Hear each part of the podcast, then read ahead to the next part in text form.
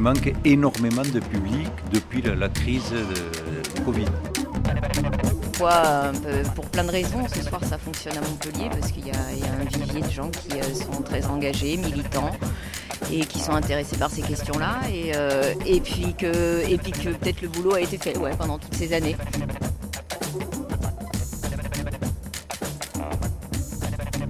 Alors que pour la première fois de l'histoire du cinéma, les salles ont été jugées infréquentables, on va voir dans ce nouvel épisode comment on continue ce qu'on sait faire depuis le début. Comment se retrouver ensemble, devant un film, et débattre. Débattre après des mois de solitude derrière des écrans et des claviers.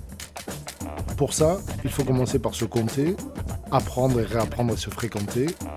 Au Mutant Pangé, nous avons fait une tournée dans les salles avec le film Hacking Justice sur Julian Assange, nous voilà ici à Montpellier, au cinéma Diagonal, et contre toute attente, la salle est pleine. 225 spectateurs. En ces temps-là, c'est vraiment exceptionnel. Mais ça ne marche pas tout seul. C'est le résultat de 40 ans de pratique au Diagonal.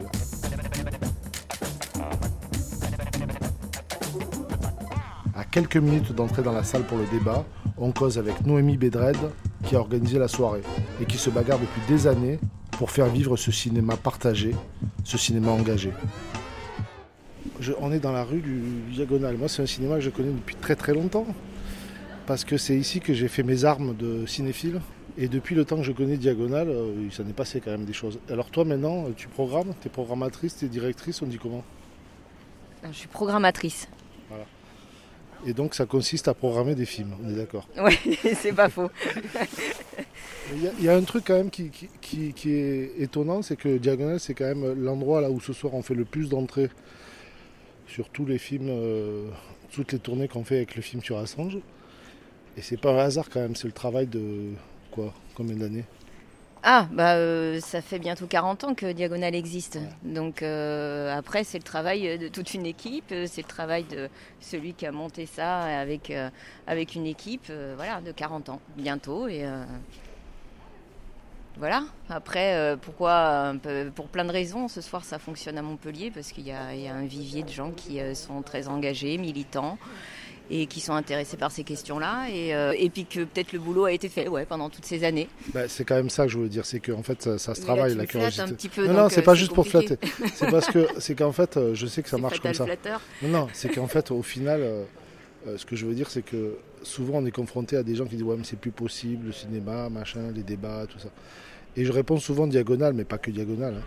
Il y a d'autres cinémas qui font ça. Mais c'est surtout euh, le fait que c'est une pratique qui, qui, est durable. Quoi. Ça ne se fait pas en 5 minutes. C'est ça que je veux dire. Et donc ce travail-là, comment ça se construit euh ben, Ça se construit, enfin moi je suis persuadée que ça se construit avec les gens aussi au niveau local. Quoi. Les gens à qui euh, on est habitué aussi à avoir d'autres choses que ce qu'ils ont l'habitude de voir. on les a amenés sur d'autres terrains.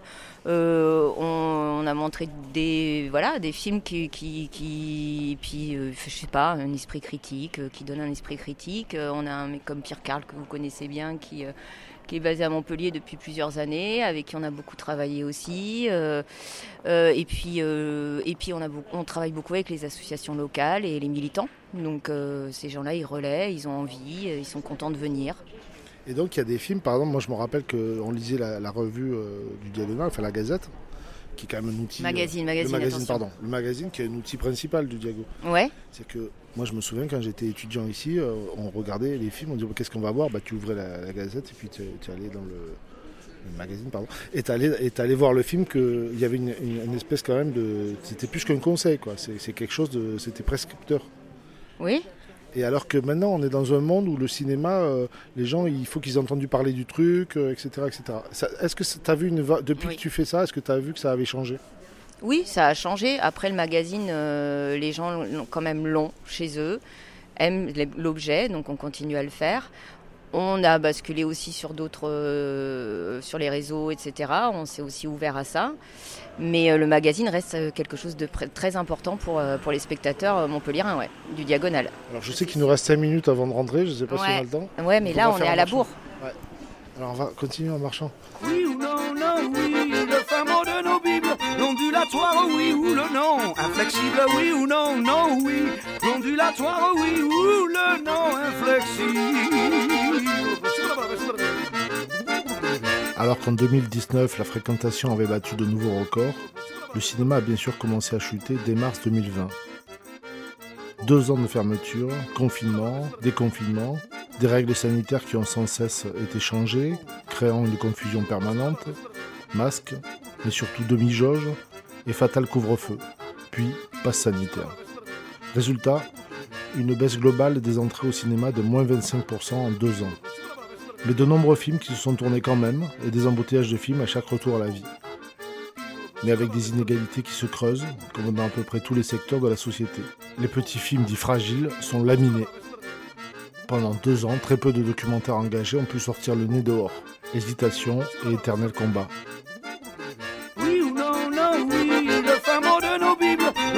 L'ondulatoire, oui ou le non, inflexible, oui ou non, non, oui, l'ondulatoire, oui ou le non,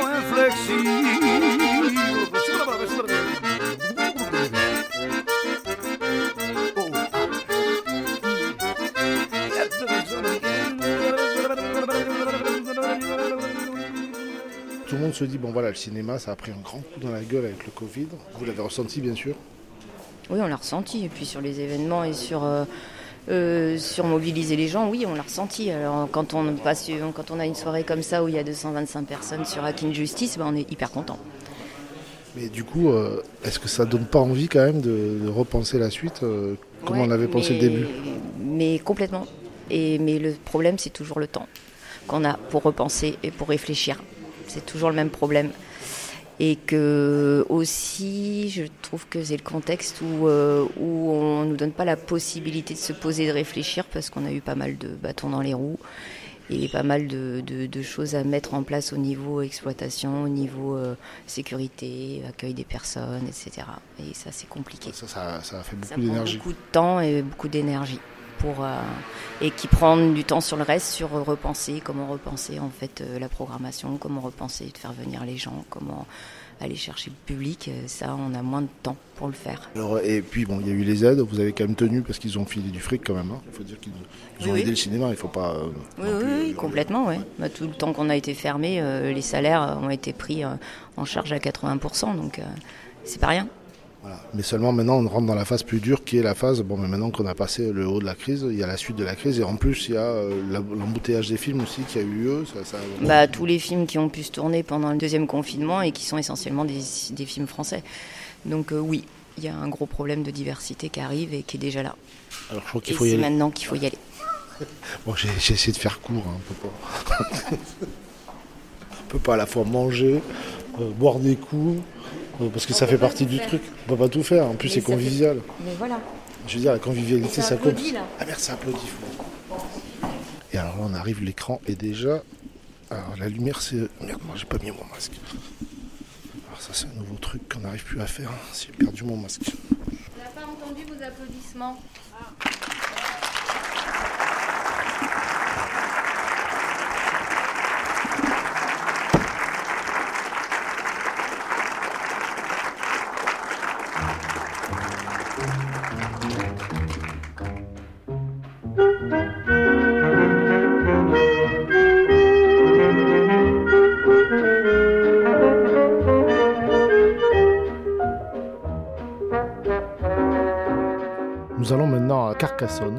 Où je continue la tournée autour du film Hacking Justice, avec un partenaire historique de nos séances débat, la section audoise de l'Association des Amis du Monde Diplomatique, animée par Bernard Dauphiné. Au bistrot, juste avant le film, car le bistrot est au cinéphile, un lieu aussi important que la salle de cinéma elle-même. Bon, alors euh, on est ici dans le café. euh, Comment il s'appelle ce café? Le bistrot, ex-bistrot d'Augustin, euh, le bistrot tout court maintenant. On est à côté de la cité, pas très loin. On est surtout pas loin du cinéma, le Colisée.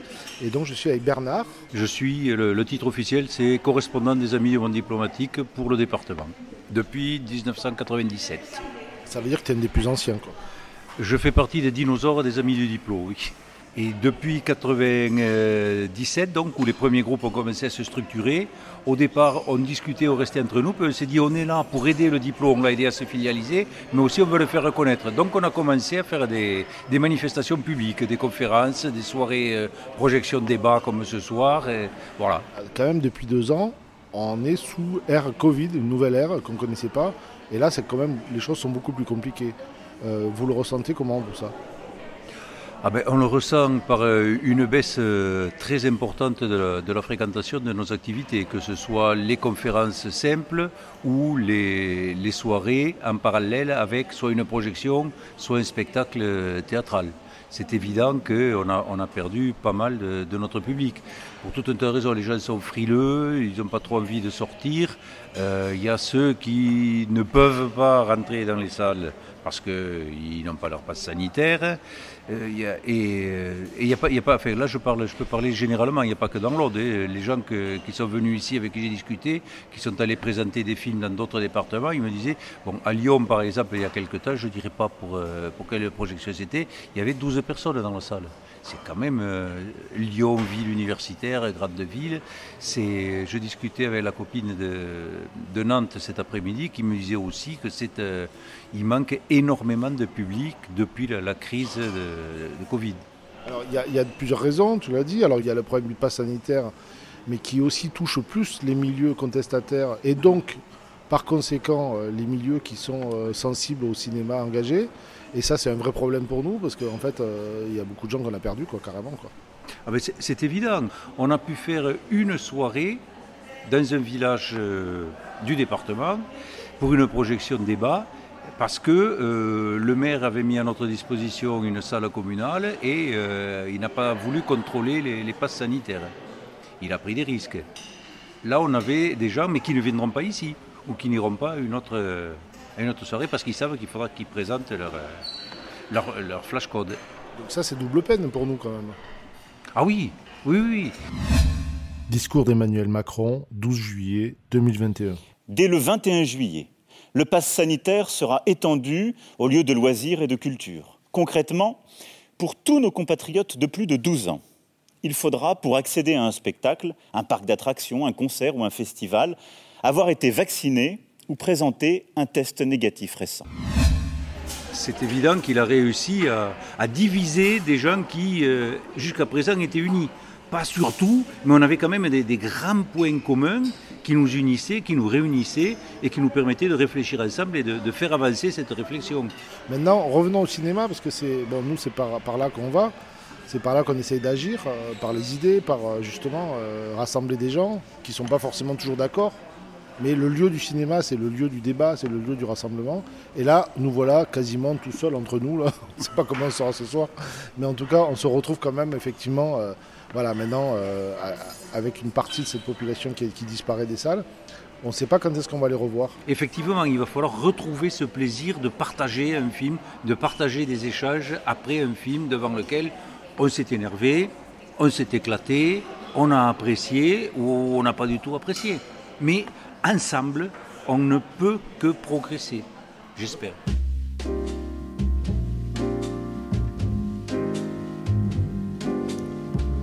Sur l'écran noir de mes nuits blanches, moi je me fais du cinéma, sans pognon et sans caméra. Bardo peut partir en vacances ma vedette c'est toujours toi.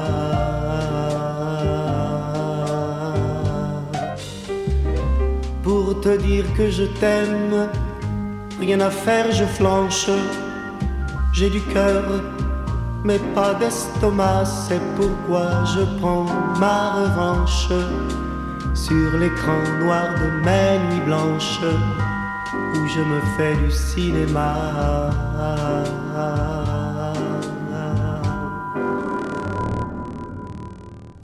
Là je parle avec un masque. Alors évidemment on m'entend pas bien, mais je suis dans la salle de cinéma qui est magnifique. C'est une salle euh, extraordinaire, on dirait un opéra. Et alors on est en train, avec les, copains des amis du diplôme, là, on est en train de se lamenter sur l'histoire de, ce débat qu'on a du mal à faire et tout. Et puis la salle se remplit petit à petit. Étonnamment, on pense à avoir une bonne trentaine, quarantaine, peut-être cinquantaine de personnes. Et on était en train justement de regarder qui étaient les visages nouveaux. Alors les, copains ils sont en train de dire tiens ceux-là on ne les connaît pas. il y a des gens que tu connais pas dans la salle. C'est ça? Il y a des gens que tu reconnais Oui, pas. Il y, a, il y a des têtes que je ne connais pas. Bon, là, quand même, une bonne, une bonne partie, je les connais. Mais il y en a, il y en a quelques-uns que je n'ai jamais vus. Je sais pas comment tu fais parce que tout le monde est masqué. Eh ouais, mais les, yeux, le front, les cheveux, l'allure générale quand ils sont rentrés, quand ils ou elles sont rentrés. euh, oui, il y a des. Eh ben, je suis pas le seul. Je vois le, copain aussi d'attaque et il, il dit qu'il y a des gens qui ne connaissent pas. Donc c'est bien. Donc il y a de l'espoir. Il y a de Il y a de l'espoir. 1, 2, 3, 4, 5, 6, 7, 8, 9, 10, 11, 12, 13, 14, 15, 16, 17, 18, 19, 20, 21, 22, 23, 24, 25, 26, 27, 28, 29, 30, 31, 32, 33, 34, 35, 36, 37, 38, 39,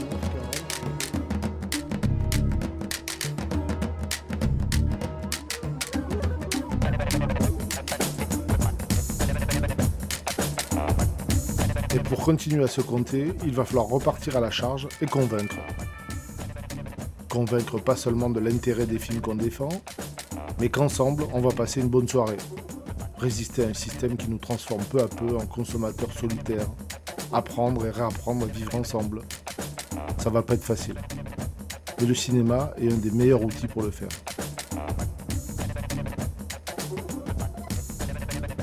Merci à Noémie Bédred du Diagonal Montpellier, à Bernard Dauphiné des Amis du Diplôme de l'Aude, mais aussi pour leur musique à Nino Rota, Claude Nougaro et bien sûr André Menviel qui nous a offert le générique du podcast des Mutins.